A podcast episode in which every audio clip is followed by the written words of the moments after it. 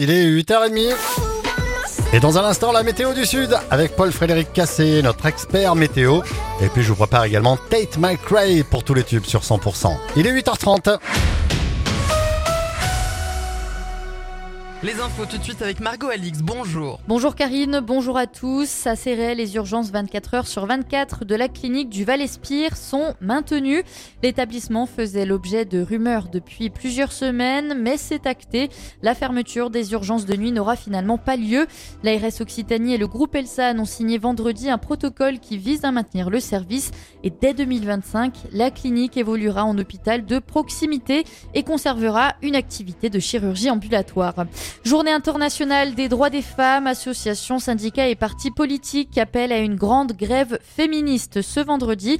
À Perpignan, la manifestation partira à 10h30 de la place de Catalogne, suivie d'un moment festif avec concerts et repas au pied du Castillet. Une grève féministe où les hommes sont également invités à participer. L'aéroport de Perpignan se refait une santé, Margot. Et oui, avec plus de 478 000 passagers en 2023, c'est une fréquentation meilleure qu'en 2019, l'avant Covid. Tous les voyants sont au vert donc. Le développement de nouvelles lignes a bien aidé, Lille, Agadir et Leeds notamment, et le retour aussi des lignes pour Dublin et Oran. L'arrivée de Transavia a aussi été bénéfique, analyse Julien Baraillé, conseiller régional en charge de ces questions.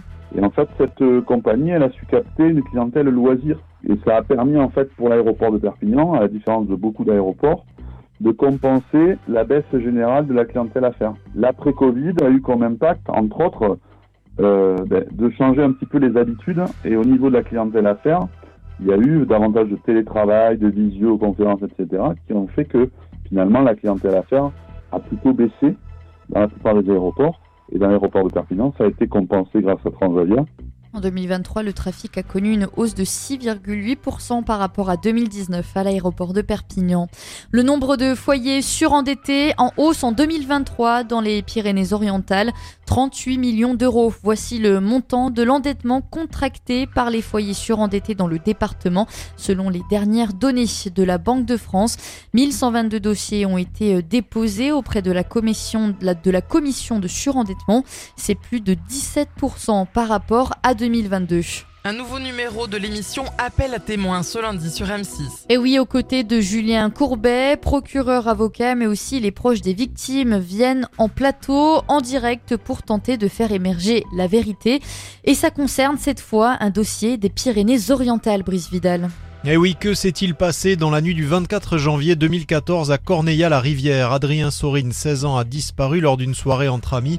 Son corps a été retrouvé deux jours plus tard étendu dans un cours d'eau face contre terre. Immédiatement, les enquêteurs pensent à un accident, mais pour la famille d'Adrien, c'est impossible.